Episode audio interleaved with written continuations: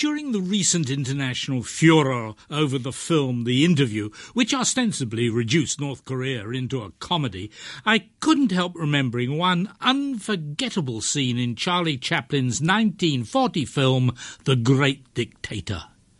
Chaplin plays the role of an Adolf Hitler look-alike, complete with the small black moustache, though Hitler's name is never used.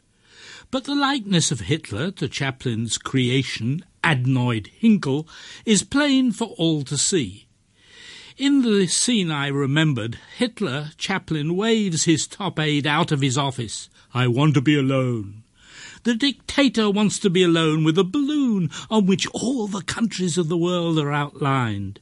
Chaplin then does an exquisite balloon dance with the globe, perfectly illustrating his desire to conquer the world. His conquest seems to be almost complete, and then the balloon bursts, becoming a useless piece of rubber in his hands.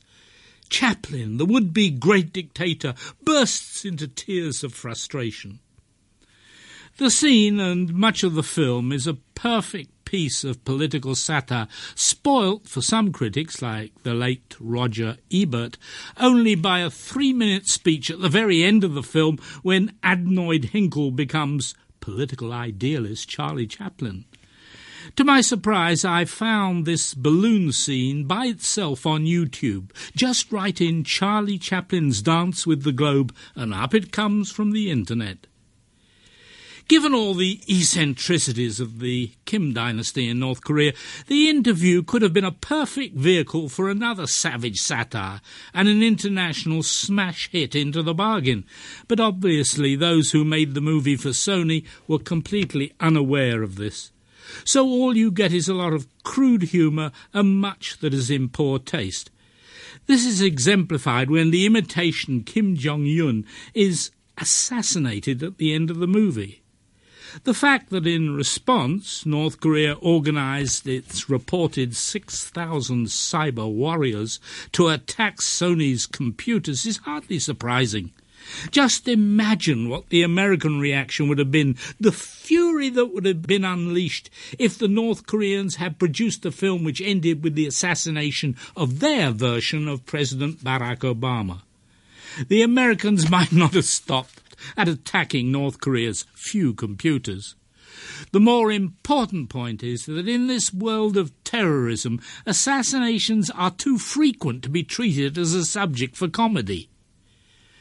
But the distinct threat to world order, which is still posed by North Korea's Kim dynasty, came to mind this week as the South Korean Defense Ministry issued its biennial defense white paper, which stressed that North Korea now possessed a significant capability to miniaturize a nuclear warhead which could be mounted on a ballistic missile capable of reaching the west coast of the United States. Quote, North Korea's capabilities of miniaturizing nuclear weapons appear to have reached a significant level, unquote, the white paper said, according to South Korea's Yonhap news agency. Quote, North Korea is presumed to have secured some 40 kilograms of weapons grade plutonium by reprocessing spent fuel rods multiple times, and it is evaluated to have been working on the highly enriched uranium program. Unquote. As far as is known, North Korea's three nuclear tests so far have been all plutonium based explosions. On North Korea's intercontinental reach, the white paper tends to be presumptive rather than deductive. Quote, North Korea is presumed to have missile capabilities that could threaten the United States mainland since North Korea has fired off long-range missiles five times, unquote. But the New York Times reported that South Korean officials stressed that North Korea has yet to conduct a test to demonstrate an ability to deliver a nuclear warhead by missile at such a long distance, that is, reaching the west coast of the United States. The white paper did not elaborate on how South Korean officials had reached their conclusions, except for North Korea putting a satellite into orbit on a long range rocket in 2012 and North Korea's third underground nuclear test in February 2013. One reality which emerges from all such estimates are the fluctuating US perceptions of the North Korean trans Pacific threat. Thus, Defense Secretary Robert Gates, writing in his memoir, Duty, of his meetings with top Chinese leaders in Beijing early in 2011, quote, warned that North Korea's nuclear and missile programs had reached a point where the US president had concluded they represented a direct threat to the United States and we would react accordingly if they did not stop, unquote. Separately, but at roughly the same time, Gates also predicted that North Korea was within five years of being able to strike the continental United States with an intercontinental ballistic missile. This was widely taken to mean that the North might be able to do it by 2016. Then, in April 2013, the US Defense Intelligence Agency, the DIA, said that it had moderate confidence that North Korea had mastered the technology of building a miniaturized weapon to fit atop a missile. Yet within days of that statement, President Barack Obama said that he did not believe the North had that capability. More recently, in October 2014, General Curtis Scaparotti, commander of all US forces in Korea, said he believed North Korea was capable of building a miniaturized nuclear warhead. They have the technology to potentially actually deliver what they say they have, he said, though he also stressed that they have yet to accomplish this through tests. Threat perceptions may vary, but the threat remains constant. What also remains constant is the underlying reality. The reality of the Korean War is not yet over. The Korean armistice was supposed to bring peace, but all it has achieved is a ceasefire, and sometimes it does not even achieve that. South Korea long ago gave up any ambition of marching north. North Korea's leaders retain the ambition of marching south. So the Korean armistice sustains not a peace, not Korean unity, but a high degree of mutual tension. Can that tension be ended without renewing the war? So I want to end these reflections today quoting in question and answer form one thoughtful article which attempts to answer that very question. It was published by the Wall Street Journal on December the 23rd under the headline time to end the North Korean threat, with the subheading there are signs that Beijing is viewing the regime in Pyongyang as more strategic liability than asset. Now, that was arresting, but so was the author's name and position. The article, which is still freely available on the internet via Google, is by Richard N. Haass, president of the Council on Foreign Relations a leading think tank on foreign policy. Haass starts by clearly stating an overall objective. Haass, the serious threat posed by North Korea far transcends cyberspace. Only one approach is commensurate with the challenge ending North Korea's existence as an independent entity and reunifying the Korean peninsula. Haass then summarizes the nuclear threat. Quote, Pyongyang possesses between four and ten nuclear devices, as well as hundreds of short and intermediate range missiles. The regime has active uranium enrichment and plutonium programs. It is only a matter of time before North Korea can place a nuclear warhead on one or more of its missiles and produce missiles capable of reaching the United States.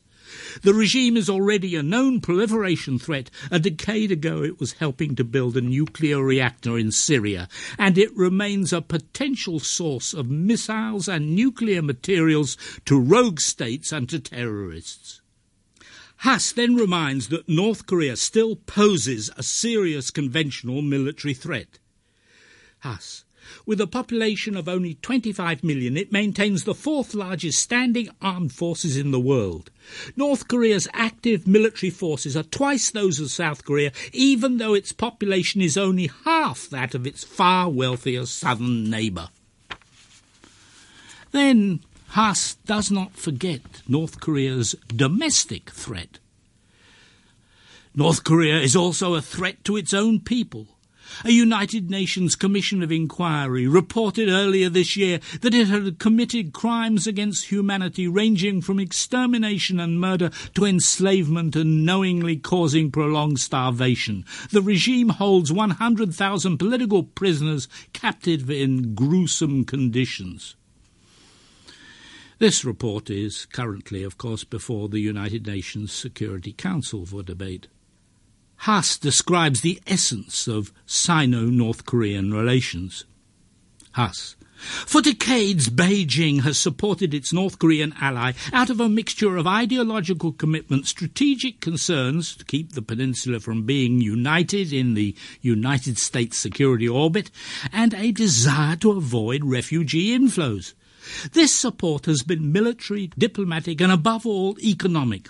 Almost all of North Korea's foreign trade, as much as 90% by some estimates, is with China. Beijing provides what is in effect a massive subsidy as North Korea imports far more from China, possibly as much as $1 billion annually, than it exports to China. But Haass then suggests that the Chinese attitude may be changing. Haass. Increasingly, though one encounters public and private signs that Chinese officials are viewing North Korea as more strategic liability than asset, Beijing is frustrated that Pyongyang ignores its request to freeze or even dismantle its nuclear program, lest these efforts lead South Korea and Japan to develop their own nuclear weapons. More broadly, China has tired of an expensive relationship in which its interests are greater than its influence. Making matters worse was Kim Jong un's decision to execute his uncle, Jang Song Thaek, widely viewed as being China's man in Pyongyang. Haass then emphasizes that the pattern of Chinese ties with the two Koreas is changing. Haass, quote, China needs years or more likely decades of relative stability in the region so that it can continue to address its many domestic challenges. North Korea is a threat to such stability. Meanwhile, China's ties with South Korea have flourished. China is the South's leading economic partner. Chinese leader Xi Jinping has travelled to Seoul, but not to Pyongyang. Haass then seeks to answer the question, what needs to be done?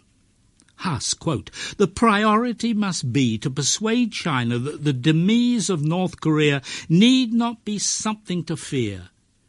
Washington and Beijing should convene talks about how they could manage scenarios, including North Korean collapse and North Korean aggression.